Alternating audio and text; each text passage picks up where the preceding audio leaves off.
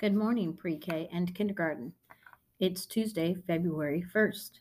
Please stand for the Pledge of Allegiance.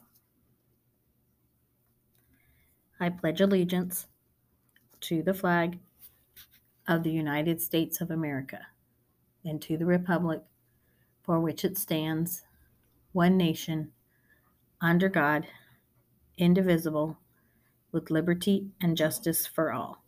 Please remain standing for a moment of silence. You may have a seat.